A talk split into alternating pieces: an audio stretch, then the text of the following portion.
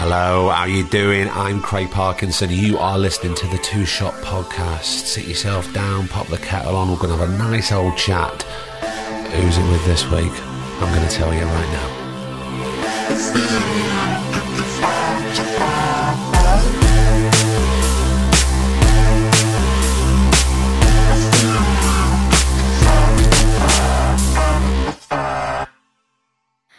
How the devil are you? This is the Two Shot Podcast, episode 86 with Kevin Bishop. Someone's after my job. Uh, that's it. This is episode 86 of the Two Shot Podcast. You heard it there. Um, I hope all is well. So, what's going on? This is the last one for a bit. We're just going to have a little pause, a little break. Um, so, what's going to be happening in the interim? Are we bringing you new episodes? Not at the moment, no, but we will. We'll be back. So, what's going to happen then? Well, producer Griff is going to get his splicing scissors out, and uh, we're going to be bringing next week. We're going to be doing a Line of Duty special. So uh, it's the show that everyone's talking about at the moment in the UK. So we thought we'd snip together uh, a full episode featuring Vicky McClure, Adi Dunbar, Tony Pitts, Neil Morrissey, and Maya Sondhi. And we're going to keep doing that. We're going to go back through the archives because there's people joining us all the time, and there's no way they've listened to all 86 episodes. So we thought we'd introduce some of our favourite episodes and maybe do like little mashups like next week and keep that going for a bit. So uh, there's still going to be stuff coming out. You might have heard it before, you might not have done, but it's a good time to dive in. Now, speaking of diving in, let's do this. This is episode 86 with the irrepressible Mr. Kevin Bishop, and I think you're going to really love it. I'll see you at the end. End of the pier. Mm. Variety. Mm. Mm. It's just a different generation now. But that end of the pier thing, I mean, if you think about it now, like, I don't know about you, but I mean, I remember when I grew up, the end of the pier stuff was almost like uh, it was popular in the early 80s and then. And then it became naff, and then no one was sort of interested in that. But like I was saying, like it become it become a dying, a completely dead art form. And if you look at all of our, I don't know, like Ant and Dec are sort of almost there. It's almost like Morecambe and Wisey sort of thing. But those years of being on stage, and the fear of being on stage in front of a live audience and knowing what works, what doesn't from night to night, and you build up your skills from that. I you just don't see that anymore. But even that stuff that was on telly, you know, you the Les Dawson, the Mike Yarwood, the Morecambe Wise, mm. when it transferred to telly, mm. it was still in front of a big audience, so it was still theatrical in a way. Yeah. Yeah, it was. It was all live studio audience. Well, we, we that's a, that was a. I remember when we were doing Porridge, I was. I remember saying it's a live studio audience, and I didn't. I was thinking, was the original Porridge live studio audience? But it was. They all were. Was it? Yeah, like the original Porridge was live studio audience, and so we did ours in front of a live studio, and I remember thinking during that, like nobody ever really wanted to do live studio, audience, especially for the last 15, 20 years. No Because it was it's considered a bit downgrade. yeah, but there's something there's something very skillful about working an audience with a script in that live format, and you only get it really with radio and stuff. And after Porridge, I was thinking, you know what? I'd love to do a live studio audience that was that wasn't mainstream, that was more, you know, But would that Frasier or? Black Books, or that kind of like Yeah. much more sort of I don't know, but but I think it. Well, I think it's time personally to do it again. What like for a resurgence? yeah, because there's an energy. That, I don't know what it is. Like when we're on when we're on camera and on a set and we're doing a single cam, you know, show like like most comedies nowadays. You know, Yeah. you've got your crew and that's it, and you don't get. No one's really thinking about what you're doing. You know, they're thinking about their job, and I think that the wonderful thing about the audience is that you get that instant gratification. You know, right there in that moment whether it's any good or And not And if it's working. and the energy level goes, whew, Yeah. goes to such a point of focus that I felt I feel like I do my best work in front of a live audience Why do you think that is? Just because of the pressure and I respond well to that. Like um, Partridge was filmed in front of a live studio audience, but it would but they had the fourth wall there, so Yeah. they you could you, you couldn't they couldn't see the audience, but the audience were watching them live. And and Steve said, you know, it was a fantastic feeling to be in that studio and hear the laughter. Yeah. We could hear it, and we'd be knowing that we we were we were doing a good scene. Well, especially when the first series was like a chat show Yeah, itself, so you had it there straight away. yeah, yeah. When we first started talking about you coming on here, You, yeah, well, yeah. which we've been trying to talk about talk, for talk yourselves out of. Yeah. and you went, "Oh no, I can't because I'm I'm off touring with Damon Albarn," and I thought you were joking. what? Kev, I know you've got fingers in tricky pies. second album, Kevin Damon. How did this come about? Um, right. Well, I did a play at the Young Vic with uh, Harry Enfield, and um, and Yeah, I remember that. w- yeah, once in a lifetime. It was Harry's first um, play that he ever did, and um, shortly afterwards, Harry phoned me and he said, Look, um, uh, Damon Albarn has phoned me and he said he wants me to be being Gorillaz or some cartoon character. I don't know. I said, look, no, no, I'm not going to Japan. Call Kevin Bishop. He does the silly voices. And all that. So, uh, so thank, thanks, Harry. He, he he passed my number on to Damon Albarn, and I got a call, and it was like, "Hello, it's Damon, um, Damon Albarn from from Gorillaz." Just just to clarify who, who I am. And I was yeah. like, "Oh right," and I just just didn't even mention Blur. You know, who I'm a massive fan of, and I honestly thought it was a piss take. I thought was gonna was, say, if I someone thought, rings is you this? up- Is this like Rob Brydon or someone Yeah. just mucking about? And um, and I I just didn't believe it. It was really embarrassing. I was like, "Yeah, fuck off. Who is it? Who is it? Fuck off." And um, and yeah, and so they said, look, we've, we we need someone to be the voice of 2D, which is the lead singer of the cartoon band. Yeah. So whenever 2D speaks, that's that's me. That's my voice.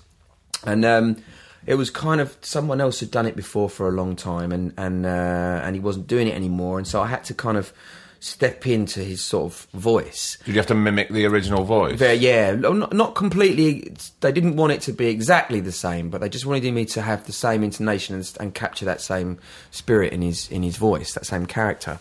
And um, and so I did. It's me and Phil Cornwell. Corn, Phil does um, Murdoc. Yeah. and uh, He does everybody, doesn't he? he does everybody. I mean, it's, it's it's so brilliant being Yeah. being in a in a booth with with uh, Phil. I mean, he's so funny, and and yeah, that was it. And so the great thing about doing a job like that as an actor is that you suddenly become part of this world that you've always fantasized about being part of, which is being in a Being rock, a rock band. star, yeah, exactly.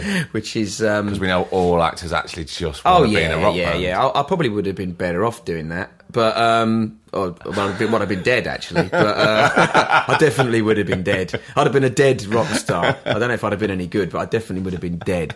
And uh, yeah, so yeah, and then I just went off on tour with them, and But if you're recording the voice Yeah. and to the animation, why did you have to go on tour? Well, because what I do and what Phil does is we do the stuff that Damon can't stand doing, which is interviews. You know, because Damon's all about the music and all about the creativity, Yeah. and he doesn't. I think it just frustrates him getting bogged down with meaningless questions that aren't relevant to the to the To the product. music, yeah. yeah, exactly.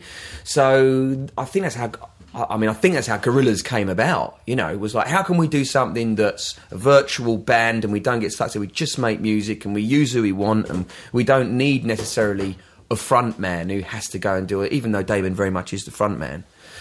And um, Well, it's a smart idea, really. If you want to, if you Oh, want genius. if you want to just create your music, Yeah. but stay out of the spotlight, type of thing. Yeah, it's it's actually genius, and um, so we just go on and answer all those sort of banal, mundane questions that Damon doesn't want to answer.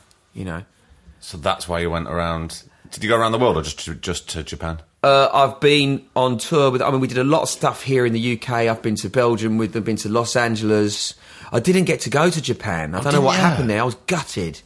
Um, I don't know why, but it was what was brilliant about it was I just gen they they really made me feel like I was just a member of the band, not like oh there's some actor walking around. it really was amazing. It was like, it, I, and I got to experience it in full being a rock star. Just say that. You might as well retire, It was brilliant. It's game over, Well, I've it? sort of peaked. better? I've worked with the Muppets and I've worked with Gorillaz, and I, I don't really need to do anything else. I'm done. That's everybody's childhood dream. Be a rock star, work with the Muppets. That's it. Can we talk about that? How did the Muppets start?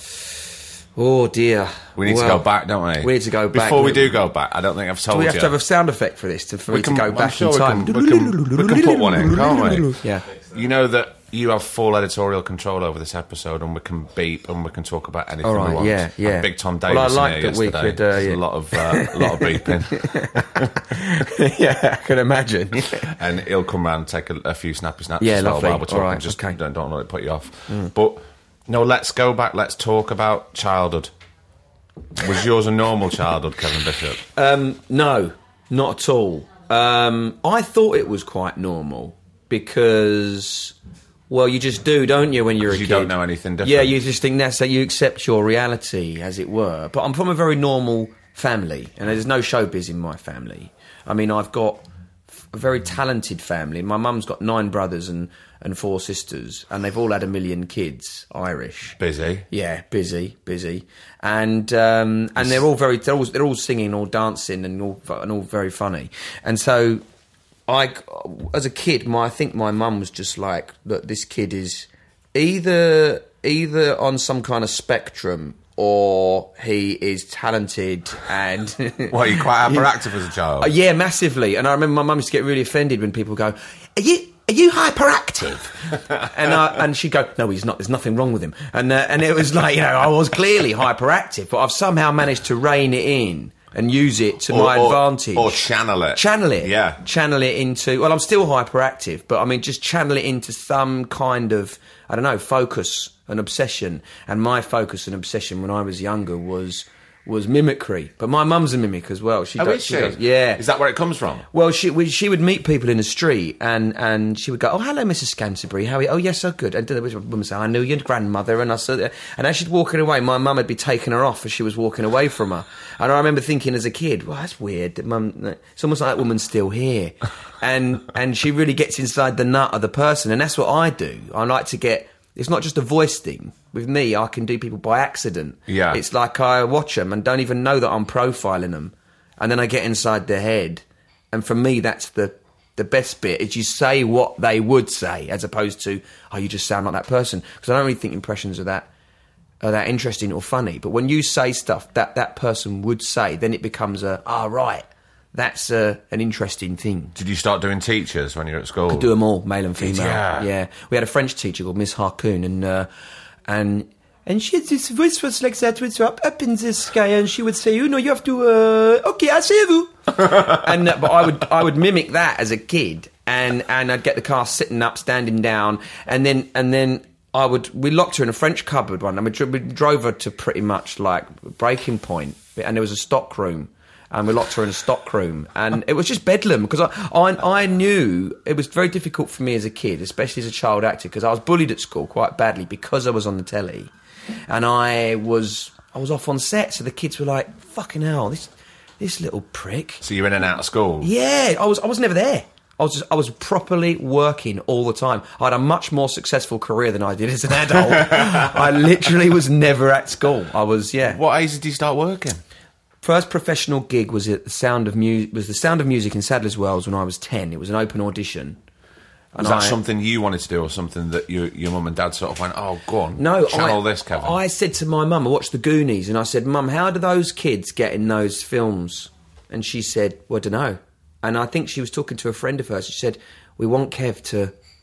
Kev wants to be in films." And we done it like ET, and like, I watched all those movies, those brilliant movies in the eighties with Yeah. kids, and it just, and I just remember thinking, I want to be, I want to, I want to be an actor. I knew it. probably four years old Well, that we, is what we I all wanted, to, to, be in the Goonies, though, didn't we? all wanted to be in the Goonies. Yeah, yeah. and yeah. they were brilliant, them kids, weren't they? They're amazing. I mean, any sort, all, and we were brought up in. Well, I was brought up in the eighties as Spielberg using really brilliant kids as actors, and and I remember you know things like uh, you know film Big and massive films. You know, um, Do you ever see Henry Thomas's audition for ET? You must have done. yeah, it's, phen- it's phenomenal. And he tells him he's got the part right there at the end. And Yeah. then that was the bit I, I was suddenly like, oh, it's great when that happens because how many times has that ever happened to you? Never. Like, I've only, had once or twice, you know, where you, you and then and I mean, you know, sort of thing with me. They would say it, and then but at the end, I'd still lose the job I've seen, I've would seen him wrong. start texting halfway through an audition, and I've gone, "Oh, this this isn't going my way, is it?" yeah. Oh God. Oh, I actually I went into one auditions. audition. And they went very early on, I hate talking about myself, but they went, uh, Craig, uh, Parkinson looked at my CV and, and looked up and went, like the disease. and I went, Only more debilitating. right. They went, do you want to read? And I went, well, I'm here. Wow. Oh, awful.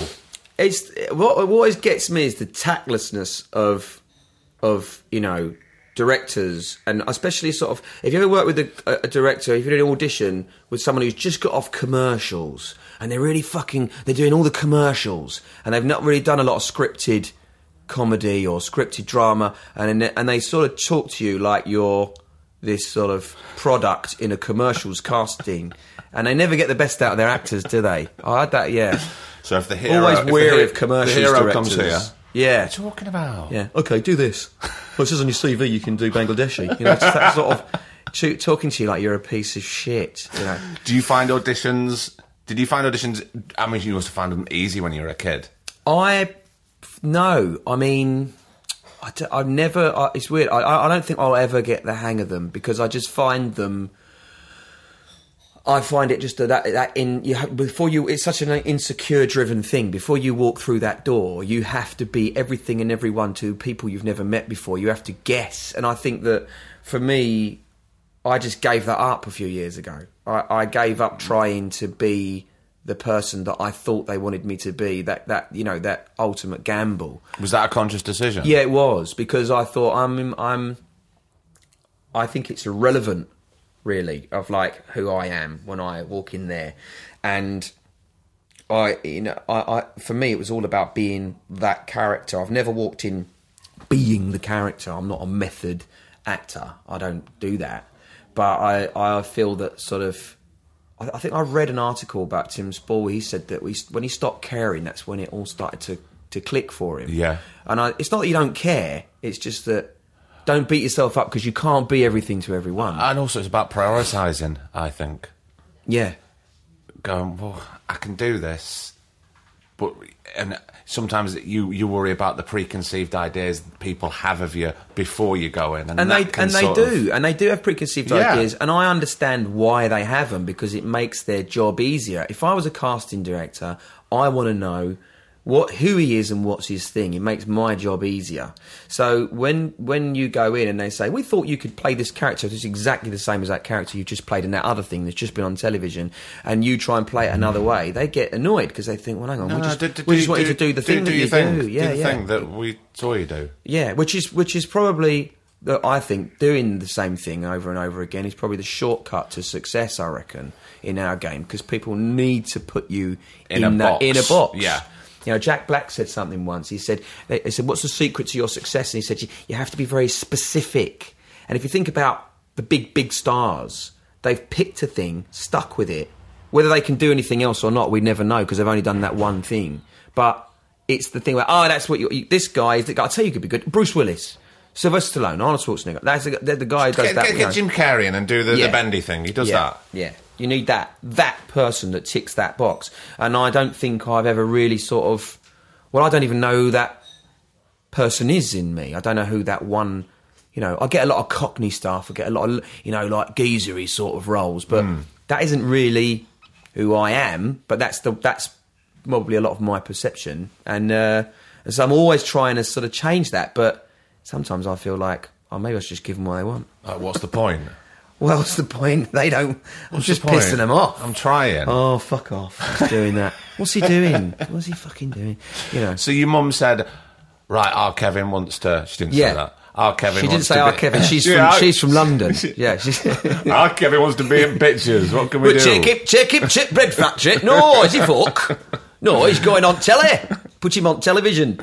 So she saw an audition for Sound of Music, or did you see it? No, this is how it happened. She phoned a friend, um, not on Who Wants to Be a Millionaire, and something else, and uh, and and they said, well, kids need a kids need an agent, actors need an agent. So she literally got the yellow pages, opened it up on agents, t- talent agents, and the only children's talent agent in the yellow pages was Sylvia Young's. Right. So she took me to Sylvia Young's in Marylebone and walked into the office, and Sylvia Young was sat there in the office, and uh, she said, hello, what's your name? And I said, oh, it's Ke- Kevin, Kevin Bishop. Can you sing, darling?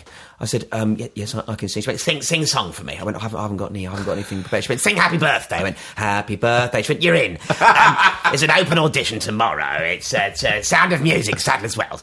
and uh, and I literally turned up there, and there were it was an open audition. There were two thousand kids for the role of the Von Trapp Oh kids. my god! Um, and I went there for four weekends, uh, and the and the, the crowds were getting less and less. It was the first one was actually like yes, no, yes, no, no. You're dark haired, dark eyed. You'll never be a German Von Trapp. Get out. It was literally like that. You know, you know, 1990, and. Um, Hitler and- Youth, Hitler Youth, yeah, Hitler Hitler Youth. Yes, in. You'll be, you'd be saved. You'd be saved. You'd be saved. and um, and then suddenly I was sitting there on the floor, and there was a, there was a group of about there was there were three groups of kids because you have to have several groups of kids because you're you're you're you can only do so many days as a child actor. Yeah. And then someone put a microphone in my face and said, "How does it feel to be Kurt in uh, The Sound of Music?"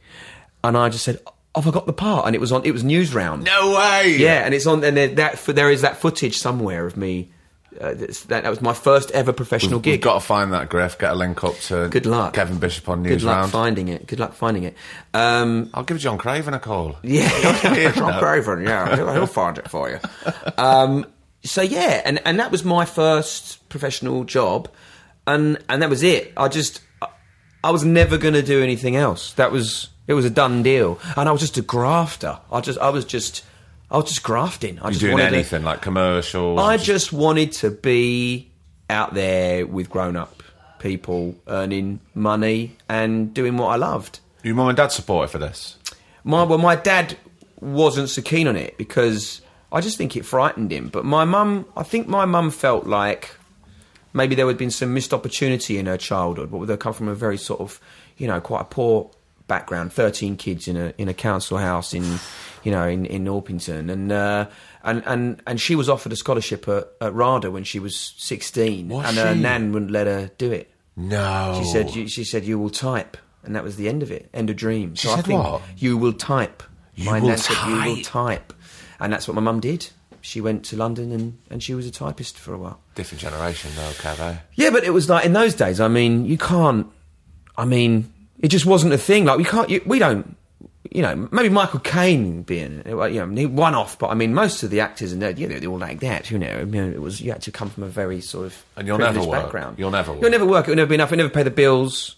I don't know. Who knows why it was? You know. but Yeah. yeah, that was that was her thing. And my mum, I actually, the real sadness for me is my mum actually is very funny, very talented, and could do all the things that I do. She just didn't have the opportunity. So I'm grateful for her for seeing it in me and going, you know what, I'm not going to let this slip Yeah. with him. I'm going to Yeah. give him every shot. And and if it wasn't for her sitting there with those with those other crazy stage mums, because they are crazy.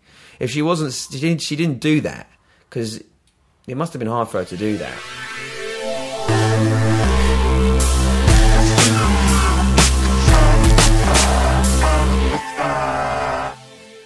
So Muppet Treasure Island. So just get back to that. Um, uh, Muppet Treasure Island was we all we knew in our first audition was that Muppet Treasure Island was going to be a remake of Treasure Island. So we thought, yes, Barbados. It's going to be two three months in Barbados. Fucking brilliant. Um, and then we found out it was all being filmed in Shepperton. I was, oh shit! and then it was like it's the Muppets that came out later Oh, you didn't even know so we didn't even know. point. We didn't even know. And then I met Brian Henson and Martin Baker at the um, Creature Shop in Oval Road, Camden. Uh, I sang for them and I auditioned for them. I was the first person that they saw out of thousands. And I was the guy, that, the kid that they ended up choosing. My God. They say it on the commentary, yeah. So they said, Brian's like, we went through like two and a half thousand kids or something, and to come back to the first kid that we saw. but uh, I was just so sort of green at that point. I mean, I, I'd, I'd been in Grange Hill, actually. I had a bit of experience. I'd been in Grange Hill for two years, which I got sacked from for, for being because I was sacked? naughty. Explain naughty. Um, well, There Co- was a, it was comedy- a string comedy of events. awards naughty, Uh, or- yes, pretty much. Not drunk, Right. Like the comedy award, but um, but but We'll get- we'll get onto that later. A string of events. I, I just what, it, what the thing is with with with, uh, with Grange Hill. I was from a normal sort of state school. And you know we played football at lunchtime. We had rolling fields, and that's that's you know I had a lot of energy. And then to go work professionally BBC Elstree, which has no playground, no you know nowhere to let off any steam. Back in the nineties, you know you got a canteen that we shared the canteen with with uh, people from Top of the Pops and uh, and EastEnders, and uh, you sit having a jacket and potato with like Gabrielle and uh, and you know June Brown, and, Dot Cotton, yeah, and uh, Brian Harvey from East Seventeen. Uh, but um, you know those it was those sort of very different days where kids, I suppose, we had less rights, if you like. And my, I would be picked up in the morning at five a.m. I had to go through my via my to Mile End via East Ham to pick up another child actor, and then from Mile End on a coach through um, to uh, Elstree, and I didn't get to work till nine o'clock in the morning, having left at five a.m. I mean, already that's a long day. Yeah, and I'm 13, Yeah. 12, 13. And then I've got to do that on the way home. So and, and I've got to do four hours tuition with it in that day. In the shooting day. In the shooting day. So you your my my working day was was, was triple what the other actors were doing. The teachers. So that wouldn't be allowed nowadays. No, it wouldn't. I, I, well, I don't know. I mean, I, I can't. I can't see that being allowed. No. now. but we would then. Um, I just. I basically. We had a green room which had a pool table in the middle of it and no room on either side of it. Couldn't even take a shot. So I was just just naughty. I was a chimpanzee basically, and. Uh, they they fired me. They said, "Kevin, we just we just don't know what to do with you anymore. You're just so naughty. You've you've got to go." And my dad said, when they fired me, my dad was mortified. He said, "Only my son could get expelled from a fictional school." In a way, it's quite an accolade. well, yeah, but I remember all the kids were going, "Oh man, you've been kicked out of Grange Hill, man. Oh my god, you're, uh, that's it. You're finished, man. You can't believe it. You'll never get back. You'll never get back." And I was like, "That's all right. So uh, something will come up," and I got the Muppets. And Oh, on the back of that? No, I, I, I literally on the back of it. So I pretty much got expelled. Months later, I'd landed the job with the Muppets, and it, if I hadn't have been kicked out of Grange Hill, I never would have had enough days to go and film with them. I just wouldn't have got the gig. I'd have been all my days would have been taken with. Um, So it was a Grange Hill. blessing to be a bloody caged animal in that fictional school. Otherwise, It- that wouldn't have happened. In its it? own way, it was yeah, it was fate. I was meant to be a complete twat on Grange Hill and get fi- drive them to distraction and then then fire me. Yeah, And what age were you at this point? I was 28. No, I was I was um I was 13. Right. Yeah. And So were you thinking at that? Were you think? Yeah, of course. Well, Yeah, wasn't. wasn't. Yeah. Were you thinking? Well, the other kids weren't. That's why they didn't get fired. the other kids were just really nice. Tell that to Zammo He was still there in the toilets with his Yeah, with his smack. smacked up. Yeah, I mean, you think about Grange Hill now, and another beat. it was brilliant. young people listen to this who have no reference at all Mm. to Grange Hill.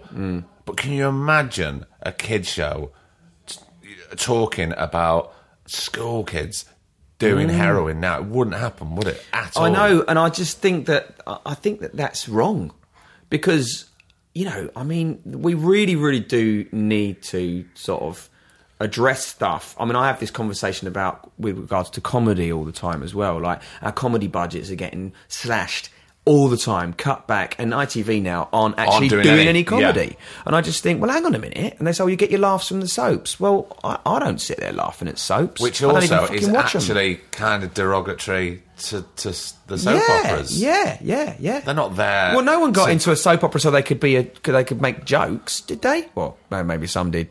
Well, I can think of a few. I can think of a few, yeah. Probably best not say it. It's all right, we can beep it out. but I was thinking about the relevance there of of what should be said about today's society.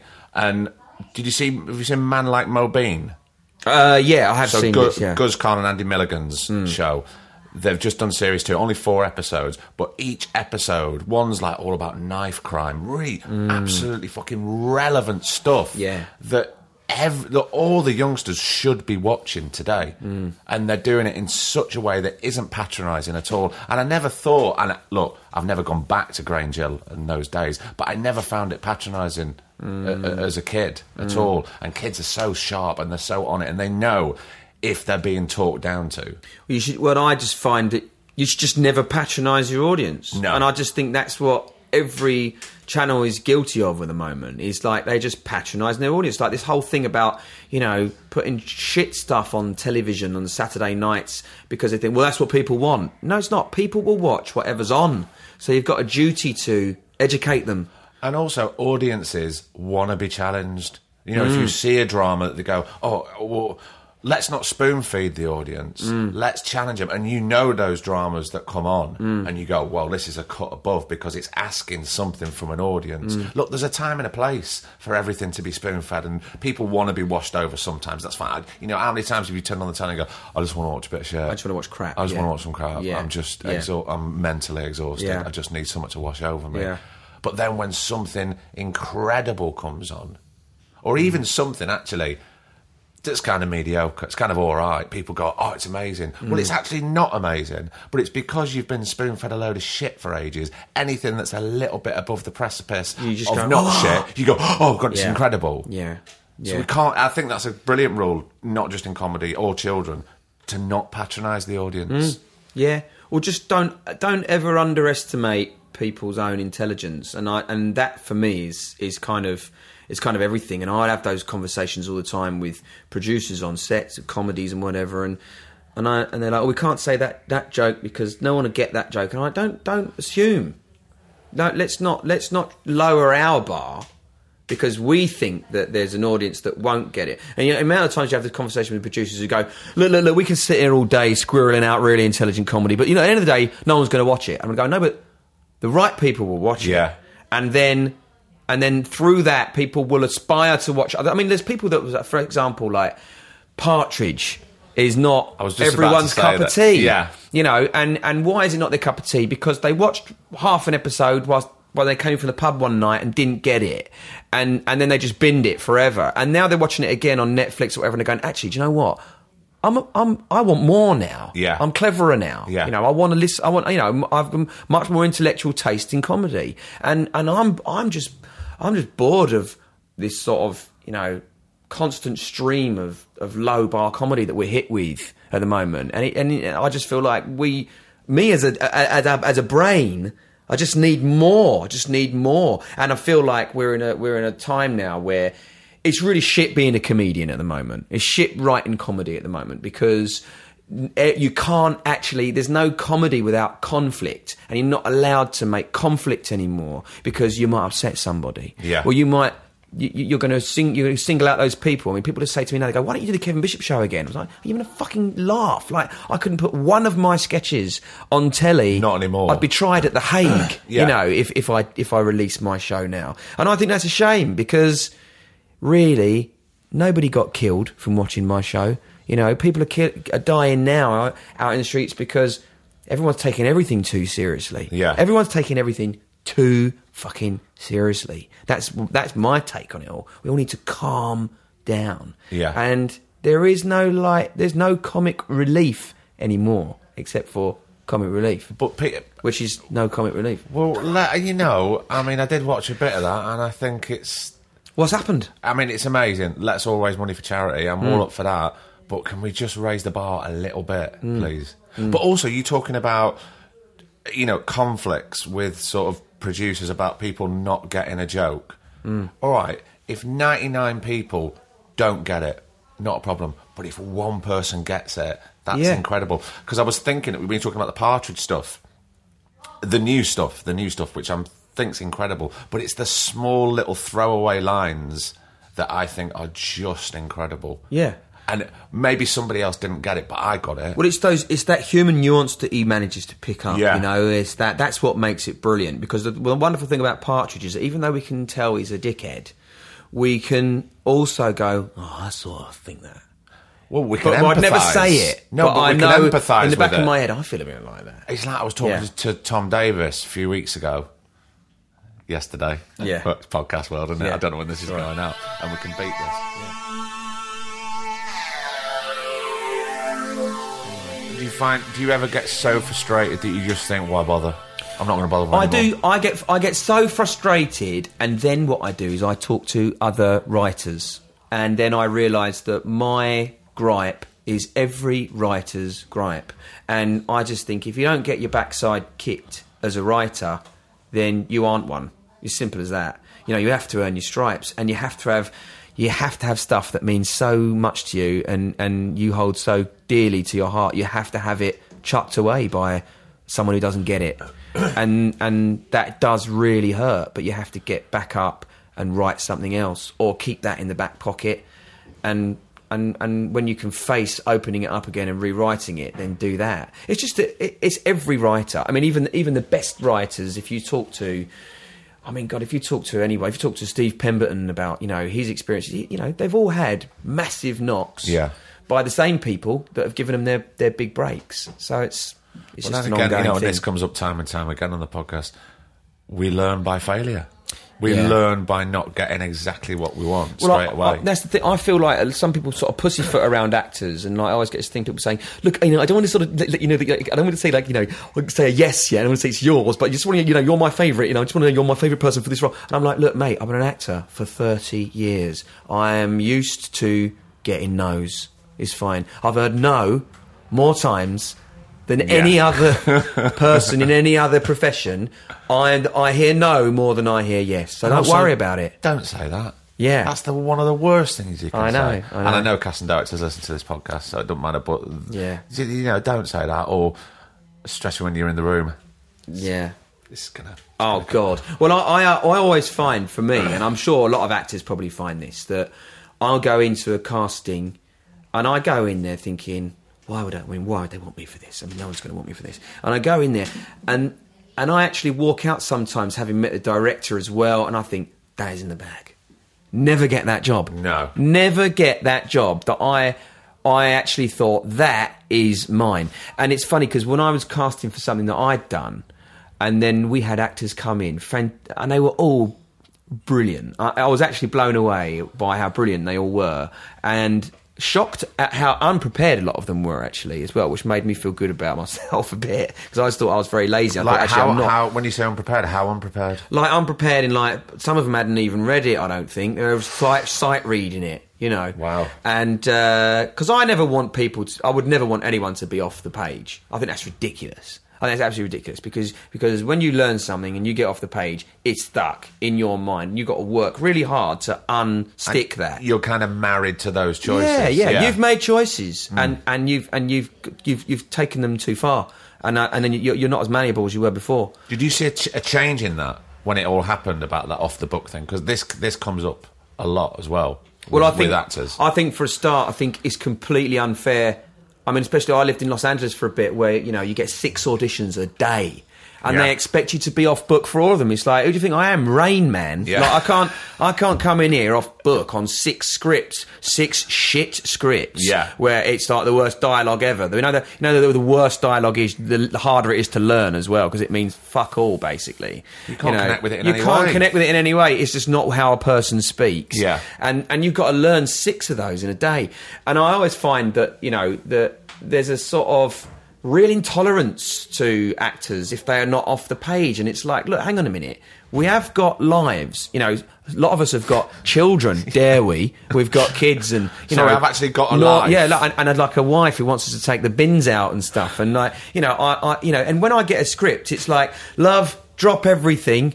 I've got a, I've got a script. I've got 14 pages to learn. Yeah, here. yeah, the house could be on fire, and it's like you just got it's got to fucking wait because the audition's tomorrow at ten o'clock in Soho. That's how it comes in these days. It's like, look, here's the thing: it's there's there's eleven pages of dialogue. Ten o'clock in the morning. Can you go to so and so and read the thing? What And time is it? Four o'clock in the afternoon. yeah, so you know, all right. Well, I'm getting to bed at five a.m. Yeah. you know, because I've got to I got to prepare for What this. do you do in that situation? Do you ring up and go, I don't have enough time to do this, and I'm going to do myself a disservice if I go in there Well, give a half-ass sort of the, read? The, the, the great thing I think about being an actor in the UK is you can you have that person that personable sort of relationship with the casting directors here, where you can go, they can they can say, look, we know Kevin hasn't had a lot of time, maybe we can shift it to four o'clock, maybe we can do this.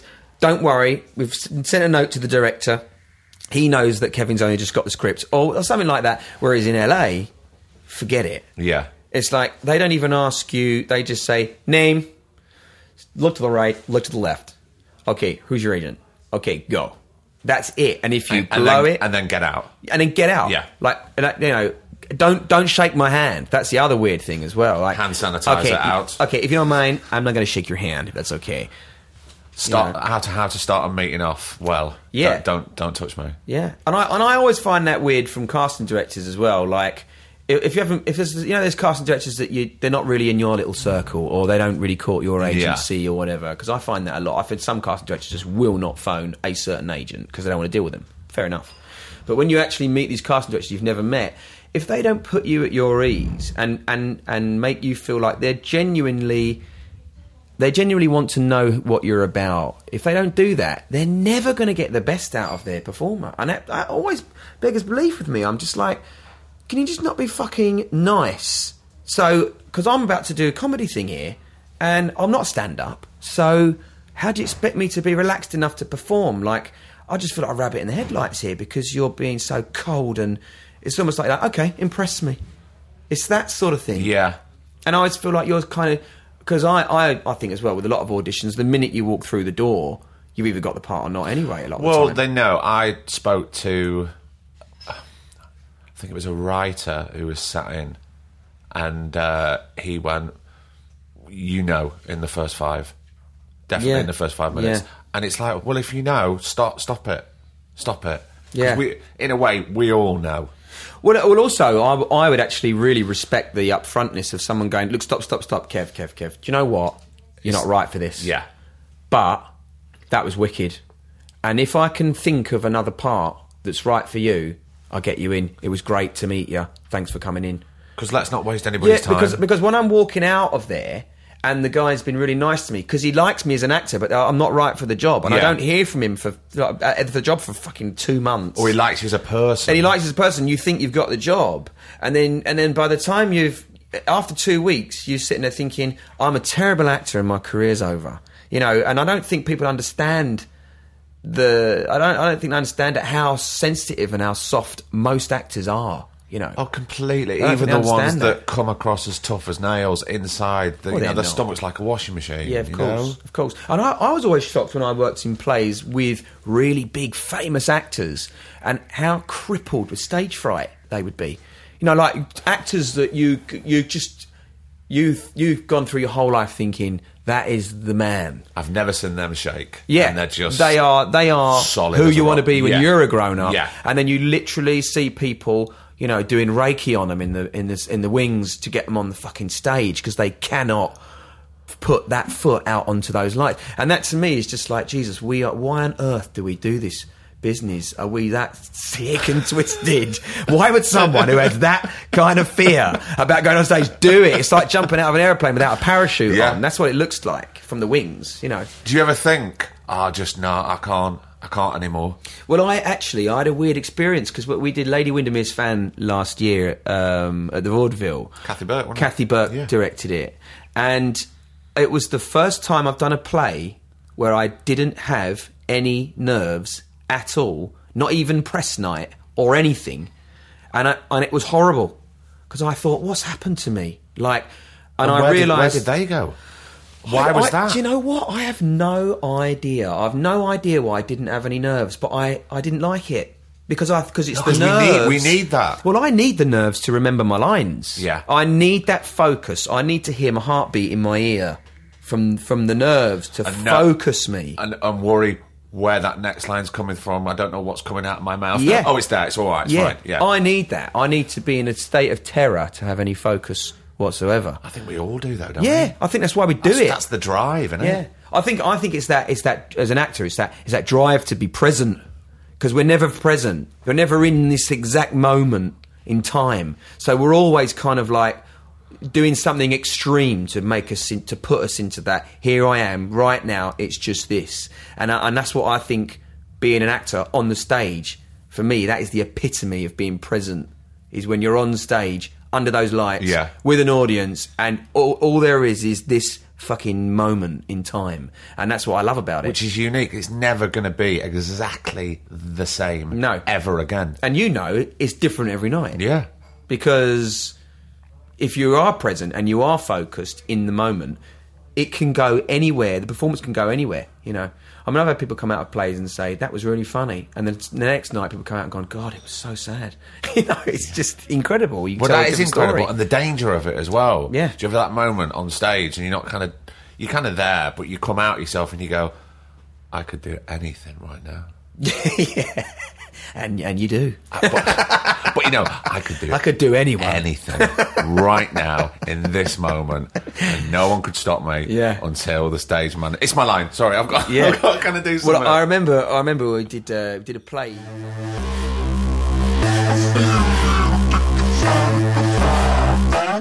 Well, have you heard this thing? And this, I, I get sent messages a lot on social media about, oh, Craig, have you heard about this?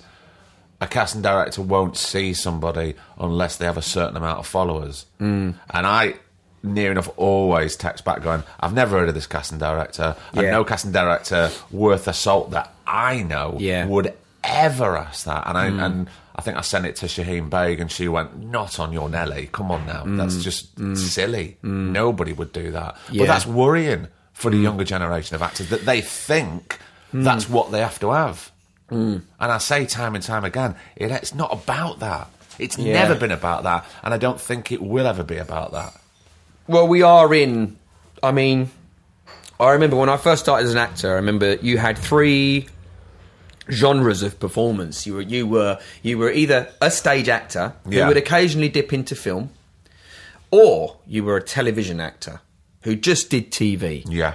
or you know that's all you did, and and so there was this kind of we were very much in our categories, and you know, and and, and I remember. Do you remember those days when you, you, you didn't do commercials because it would fuck up the. The, the kudos of doing television or Yeah. theatre or real theatre, so you could yeah you did a commercial just to get you know, but it was like oh I don't want to do too many commercials, you know. I It's remember all right for Ross Kemp doing his fibre advert. Yeah. Yeah, bless him. Um, and uh, so yeah, so uh, th- there was, it was very specific in those days. You Yeah. didn't cross the streams. No.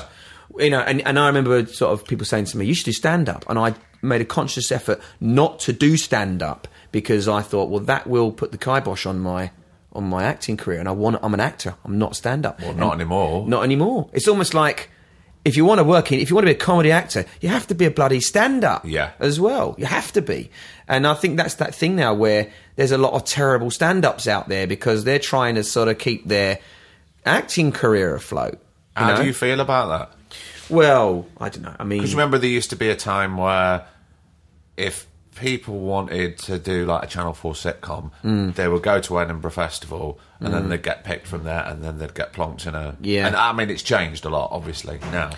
Yeah, well, I, I think uh, people often ask me, they say to me, How did you get into it? And I say, Well, I started when I was 10, so I can't really give anyone any advice unless they're a 10 year old kid. Yeah. And, um, f- but for me, I, I always said, if I hadn't been a child actor and I hadn't had the amazing support from my parents that I had, I would have got in through stand up because it's the to a working class person that's the only access, accessible route. Yeah. because let's face it as a working class person you can't fucking get into this game. You can't you can't do it. I mean you know you and you and i are quite a rare exception. And i just think fucking hell like especially with the writing as well. Like like every, all the writers that i know at the bbc are all bloody public school boys posh boys. And i think well you you can say you're a writer because you've got enough money to fuck about waiting for years to get a fucking writing gig. I couldn't say I was a writer with your success. Yeah. Because I have to be a fucking painter decorator at some point. Because you have to subsidise it. Yeah. I mean, I can't, I can't live. I can't live sitting there in the never never of maybe one day I'll get a script picked up by my uncle's mate, you know, at BBC. It just it wouldn't, it wouldn't work. And so there is that, you know, there is a massive, massive gap between working class opportunities and those opportunities that for, you know, public school kids and, Do you and think it's got harder? I mean, I think. well, it it's impossible. Yeah. I mean, in the old days, you'd get grants and stuff if you were if you were working Those class. And days not- are gone. that's that's, that's never, never going to get that now. No. Not under this government or any fucking government that No. we, that we've got in there for you know. It's not going to happen. And I and I, you know I I just think to myself. You know, we are in a, we are in a really shit time for that because I find that the pain that you get from being a and the life experience you get from being a working class person, that that that needs to be felt on screen and heard on screen. That needs to you feel that. You well, those, see vo- that. those voices aren't aren't there as much anymore. It's not. Uh, I mean, it, it's relevant more than any than any time, and it's not there on screen. We don't see it. We don't see. You know, I mean, there's younger people listening to this who won't under- know what the play for today was, and those great things where people Mm. Yeah. went in and they shot for like a, a week or two Yeah. weeks, and it's exactly what's going on in their life, and it's not there on screen anymore. No, no, not at all. And and I just feel like I mean, if I I often think like if I God, if I was a casting agent, I would just I'd go to schools. I would just go to schools and I would just find those. Well, I know kids. two. I know two specific casting directors that that do that a lot. Yeah. and they find raw talent. the raw talent. They find the Thomas Turgooses. Yeah, they find yeah, those people. Yeah, it's so important. And and then when and when you wa- when you do watch a film with a Thomas Turgoose in it, you go, "Fucking hell, Where's he from?" Hey, look at him. He's just he's just spitting reality. Yeah. brilliant. You know, and He it reminds me of so and so around the corner. It's exactly Yeah. who he is. I bump into that kid every day. I know who he is. Yeah. so we can connect with that. and, and and also I think that it's so important that because let's face it, most of the people in this country are working class. Yeah. So so they should they should be being they shouldn't be being patronised with shit like Towie and you know Gemma from fucking Towie and shit like that. They should be they should be educated with stories that they can identify with that are real. You know, and that, that and that's that they shouldn't be being patronised. And that's they need should, drama. That's who they should be looking up to, not Yeah. the other reality stars on the Instagram with a six pack. Yeah, no, not at all. And I just think that's the kind of thing that we're we're what what are we spitting out to these kids now? We're saying like, you know what? If you want to be, if you want the easy route of like fucking fame and cars and money and Gucci loafers and da, then then watch Towie and be like them. You know, watch Geordie Shore, be like them. We we should be saying no. Do you know what? Be cool, be working class, be clever like them like them, like him, like her. You know, we should be actually giving them, not championing mediocrity. Yeah. You know, and I and I, I uh, I've got two little kids. I've got two little girls, and and my this weird conversation with my daughter the other day. She said, "I want to be an influencer," and I was like, "What? What are you talking about? Influencing?" She went, "Yeah, a YouTube influencer." She went, "I'll earn more money than you, Dad, and Yeah. and get more followers than you." And she was talking, and this is a seven-year-old. Kevin, my seven I couldn't believe it. More or less said exactly the same thing to me. He went, I want to be a YouTuber. And my heart, it's terrifying. Yeah. That is fucking terrifying. Yeah. That may sound like an well, old, it's, well, it's man. terrifying because I what I just said earlier in the interview is that at four years old, watching the fucking Goonies, I wanted to be one of the Goonies. Yeah. And if I was four years old and I'd seen YouTube and I'd wanted to be a YouTuber, that's what I'd have fucking been. Yeah. And if you watch this actual the content that's on this stuff, it's shit and it's got nothing in it and the, and it's like crack to the kids and it's giving them nothing but basically eating disorders. Yeah. You know, that's what it's given them. Oh, I've had to stop it. I've had Yeah. to cut it out. I, I, I reckon that our, I reckon that our generation of our kids, I reckon they're going to get older and they're going to this all this computer stuff. I reckon they're going to it's going to be like meat. you know, like it'll be like new veganism. It's going to be like what screens? No, no, no, they're gone because remember they just killed everyone in the fucking two thousands. I, I, I honestly think that's what it'll be. What did you say to your daughter when she said that? I just smacked her. No, no. I punched her in the I smacked, face. I smacked her and I tied her upside down on the washing line until she stopped crying. No, I um, no, I, I, I just said to her, "You're right." I said, "You're right. They, you probably will earn more money than me, um, but it won't be very interesting." And it it's won't not, and it, and it won't last. But I just said, and also, well, it's that difficult conversation. Is because when you're a kid, I remember all I wanted to do was eat sweets and be richy rich. Really, that's all I. That's, that's the life I wanted. And now I'm getting older. I'm thinking I want less and less as I'm getting older because I'm. I just want to be happy. You know. Yeah. And that's really what I think we all want to be now. You know. Well, that's all it is, isn't it? yeah. I It's just want to go on holiday with my kids. I just want to relax and be happy. Yeah. And, and just step out from the world just a little bit. Yeah. Because it can just be too much. Well, it, it is toxic for me. I mean, you've moved out. I know Yeah. you've, you're you're out of you're out of London, and I I mean I'm a Londoner, and I I moved out. I lived in Brighton for 16 years, and then that became London, and then I and then I got out of there, and I now live in Worthing on the on the on the beach, and I need that because when we're not working, which most of the time we aren't, Yeah. You know, I need to be out of the toxicity of And I need to not think about it. Yeah. I, I, I, I can't have it there right Yeah. in my face all the time because that's all I'm constantly thinking about. And, and that's why I left the, the States. That's why I left Los Angeles because I just got sick and tired of people talking about this all the time. when did you go out there? I made a I made a TV program with Rebel Wilson called Super Fun Night out Yeah. in um, made it for ABC, and we did a series out there. And I lived out there for a, for a year with my wife and kids. And my wife's not an actress, and and she just hated it. And and I was just constantly there's a there's a thing with LA. You feel like downtime's wasted if it's not at some opening of an envelope. You know, everyone's out all the time. It's a very good place to get things done because everybody's switched on to work. I remember I had a meeting with Michael Keaton and Mel Gibson in the same day because I had a film script that I wanted to pitch to them, and it just happened in a day. I met them both in a day. It was amazing, and I remember thinking. God, if I wanted to get two actors of similar standing in the in the UK, it would it would never happen. Uh, It would never ever happen. I'd never get those actors. Well, there probably talks the- about it, and it'd go on for months and months, and then it'd never happen. it would just never happen because Yeah. because the reason it wouldn't happen is because they're too busy with their normal lives to actually come and meet this unheard of writer who's got this idea film script thing that but whereas in LA nobody wants to miss a beat just in Just case in case. it's It could- the big one It could be the one. yeah. Yeah. And, uh, and and so from a work perspective, it's great. But if you're trying to bring kids up normally, you know, and you don't want them to sort of, you, you just want to have some kind of thread of normality in your life. It's very hard to replicate that in Los Angeles, and and also it's hard. Again, as I say, it's hard to be present as a parent. I think when you're Yeah. out there because you're just constantly chasing the dollar all the time. And so Did that it take over you a little bit, or Uh, it takes over everyone. I mean, listen, I liked it because I like working, but that's the thing. I think we, as actors, we can be quite blinkered to what's really going on because we're chasing that carrot all the time. You know, that's nat- our natural instinct is to chase that carrot. Whereas our partners, if they're not an actor, then they they're the ones that sniff the bullshit quicker than anyone. Yeah. because they're like, well, hang on a minute. Well, they can see it. Yeah, what the fuck are you, what are you doing? What are you talking about? And I remember sitting in, te- in front of the telly with my missus one night in Los Angeles, and she went, "You all right? You seem a bit." And I went, "No, I'm all right. I'm okay. I'm just feeling a bit. Um, I'm all right. I'm all right." She said, "What's the matter?" I went, "I just feel like I'm wasting my time a bit sitting here watching this."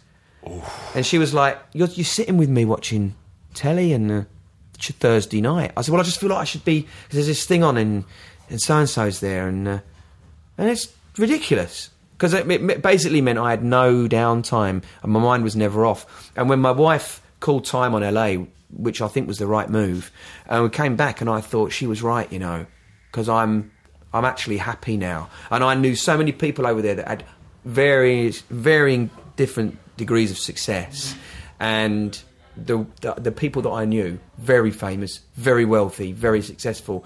Oh, I don't think they were very happy. Yeah. I really don't. And and for me now, that's kind of all that matters for me now. Is just reaching that place where I feel, you know, happy and, and content with what I do, and I feel like I'm getting there with it. You know, I feel, slow do feel- process, though, It isn't is. It is a slow process, but I just think as well, like you have to. It, from, I'm only. I mean, I'm only 38, but but I feel like an older actor because I started so young. Yeah. So I've been through the mill with all the emotions of acting quite early, you know. And when you're breaking into from being a child actor into being a, an adult actor, there's this interim where you're not a boy, you're not a man, so you're uncastable really.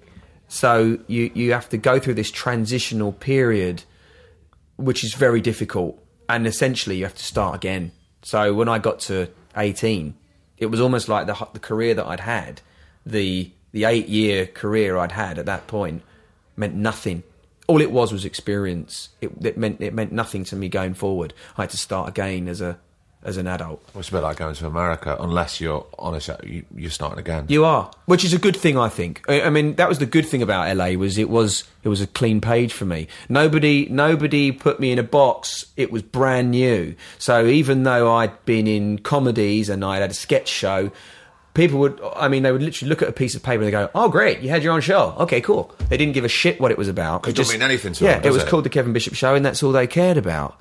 And so it was brilliant. So I was up there auditioning for dramas, and, and I loved it because I thought, wow, they'll actually see me. Because, you know, in this country, the that thing people would go, well, Kevin would be good for that. And they'll go, they'll say, Oh no, isn't doesn't he do impressions? Yeah, he does that, doesn't he? Yeah, which is just like that. That hurts me the most. Do you find it difficult to deal with that?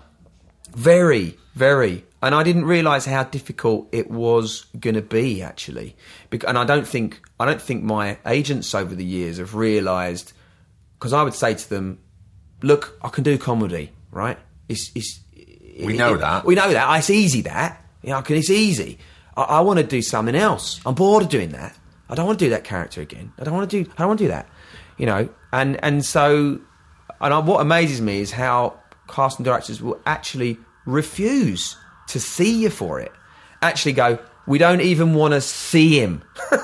Yeah. We don't even want him to sit in front of us for five minutes and read the fucking lines. That's how much we think he's not right. They've written you off. You've never met them, and I and that to me was a shock because I was always thinking if I was a cast, I know it's tough, tough for them, but like I'd want to see that. And I also I also fight feel for a lot of comedy actors who don't get the shot to to, to try drama because I think well for me comedy comes from a very dark place, and I think that people that are funny are sad, and it's the only way that you can.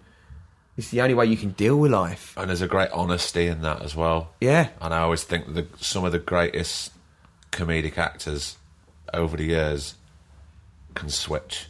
They can just do Yeah. it because it's all placed in reality with the comedy. They can completely switch over into drama, and it's real and it's truthful, and it is sad. Yeah. Well, I, I just, I always, I always feel like anybody who is in comedy in one way or another is is strugg- struggles. You know, they really struggle with with like, and that's their way of dealing with it. And my, my, my family are all very funny. They're all sort of frustrated comedians, and their thing is like, well, if you don't laugh, you cry, and it's true. It is true. It's fucking true. It's like I'm the worst person to tell that your cat has died because I find it very difficult sitting in sincerity because I'm I, I'm uncomfortable with it. I'm really, really uncomfortable yeah.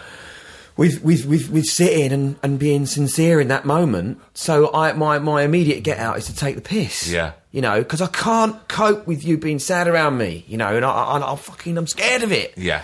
And so that was my thing. When I was a kid, I was getting. I mean, I was bullied unmercifully as a kid. Like it was, and I went to a really rough school, and Because and of being on the telly Being on the telly. yeah. I mean, it was so bad. There were kids from other other schools in different blazers waiting for me outside my school gates, and the bullies from my school were going, "He'll be out here in a minute. Yeah, he's coming out in a minute. Yeah, yeah, blonde prick. You'll see him. He's coming through." Like it was like that, and I was running over the back over fields to get out. To, it was like fighting for my life. Jesus. And um, yeah, and I just sort of, and, and, and that's when I, I'm sure that's when I got into comedy because it was like, well, I'm t- I'm not big enough to fight these kids, um, and I can't have this. I can't be getting bullied. No. So the comedy came out, and that's how I got my, that's how I got got through it. And they're like, he's all right, he's funny. That was Yeah. my thing, you know, because I wasn't the best footballer, I wasn't a hard nut, but I was funny, you know. And you And just I- pull the rug out from underneath them. Yeah. And go, oh well, if they're not battering me, then I, at least I can make them laugh. Yeah, and that is, I suppose, subliminally, how you sort of. You, you, blokes have all got their own way of being an alpha in one way or another, and and and some guys will be, you know, walking in being the tough guy. Some guys will be this guy, whatever, and other guys will be funny. And and it is, and, and you know, it's it is a bit of a when when there's when it's funny people in the group, it's like, oh, oh, I next? oh, he's looking at me like he's rounding on me. It is. It's almost like it's almost like a sort of yeah, it's a power, isn't it? Yeah. you know and and I think that that's that's the if you if you haven't if you are a small guy or whatever you are a sort of shy guy or whatever you, comedy can give you that little that little thing A little edge. A little edge yeah Did were you approached to write your own show, or was that something you I- went? I've got to do this. I've I got to never create my own stuff. I never wanted to write I, I mean it was never it was never on my agenda at all I just I just wanted to to be hired as a as a as an actor that's all I ever wanted to do Yeah. and then after we did did a show called Star Stories on Channel 4 and that was very successful and and then they said right let's give this guy his own show and then they offered me the Kevin Bishop show and I had written this sort of sitcom outline what I wanted to do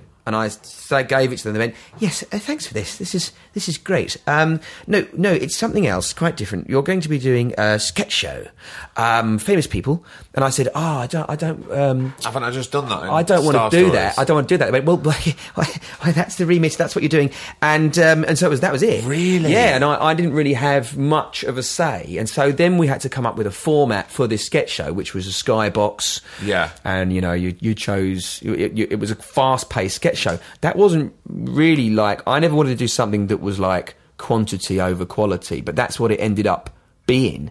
And we did 50 sketches per 23-minute episode. Jesus. And and I remember saying, right, so where's the writers? And they're like, yeah, well, yes, I wanted to talk to you about that because um, we don't really have um, the budget for a writing team as such. So you're in there, see you at six o'clock, and I would just go into this room and having never written comedy or a sketch before in my life. I had to come up with ideas, and I was hiring my friends and family, paying them out of my own pocket to sit in a room with me and you know talk about our lives and make sketches and and that's that's how I did. it. And I got and I actually wrote some of the best stuff I've ever written with my cousins. Really? And I was paying them fifty quid and give, buying them a sandwich at lunchtime, and they were made up because they were writing for a comedy show. And you know, and and really, we were being fucked over. yeah. But we also we did have sketches from other writers, but I never had that thing where I could collaboratively sit with writers and write. So maybe one or two, I got like a one day with with with great writers like a guy called Les Keane and. And uh, you know, I, every now and Nico Tatarowicz, who's a brilliant writer, I, got, Yeah. I got the odd day where I could write with them. But we were about 350 sketches a series, and I had to write it in six weeks. Jesus. Can you imagine? Yeah. No, I can't. The actually pressure. Can't imagine. Yeah, and, I, and it, I mean, if someone said to me now, right, we're going to make the Kevin Bishop show exactly how we made it, which would never happen, but like they said, if we, we're going to do that exactly how we made it back in tho- that day, and we, I couldn't do it. I don't, phys- I don't mentally have the brain power to achieve it. Did you feel you lost control? Oh, completely. It wasn't my show. I mean, that's the truth of it. Is that like I Of course, was a the name puppet. was there, but yeah. Yeah, I was a puppet. It was a it was a it was a Channel Four sketch show with my name wanked over it. Really, is what it was. Albeit a very successful Yeah. show, and I was really grateful that it propelled me and gave me a profile. But what it actually did, if I'm really honest, was it it took me away from what my original sort of path was, which was like you know doing independent French movies, you know, and and drama and you know, I love doing star stories, but then it took me into impressions, which I used to do to make my mates laugh. My best impressions are not famous people; they're people that I They're the, know. They're the French teacher. They're, mate, they're French Yeah. teacher. You know, that's what it is. So I somehow got sidelined into, and I would I'd never really like.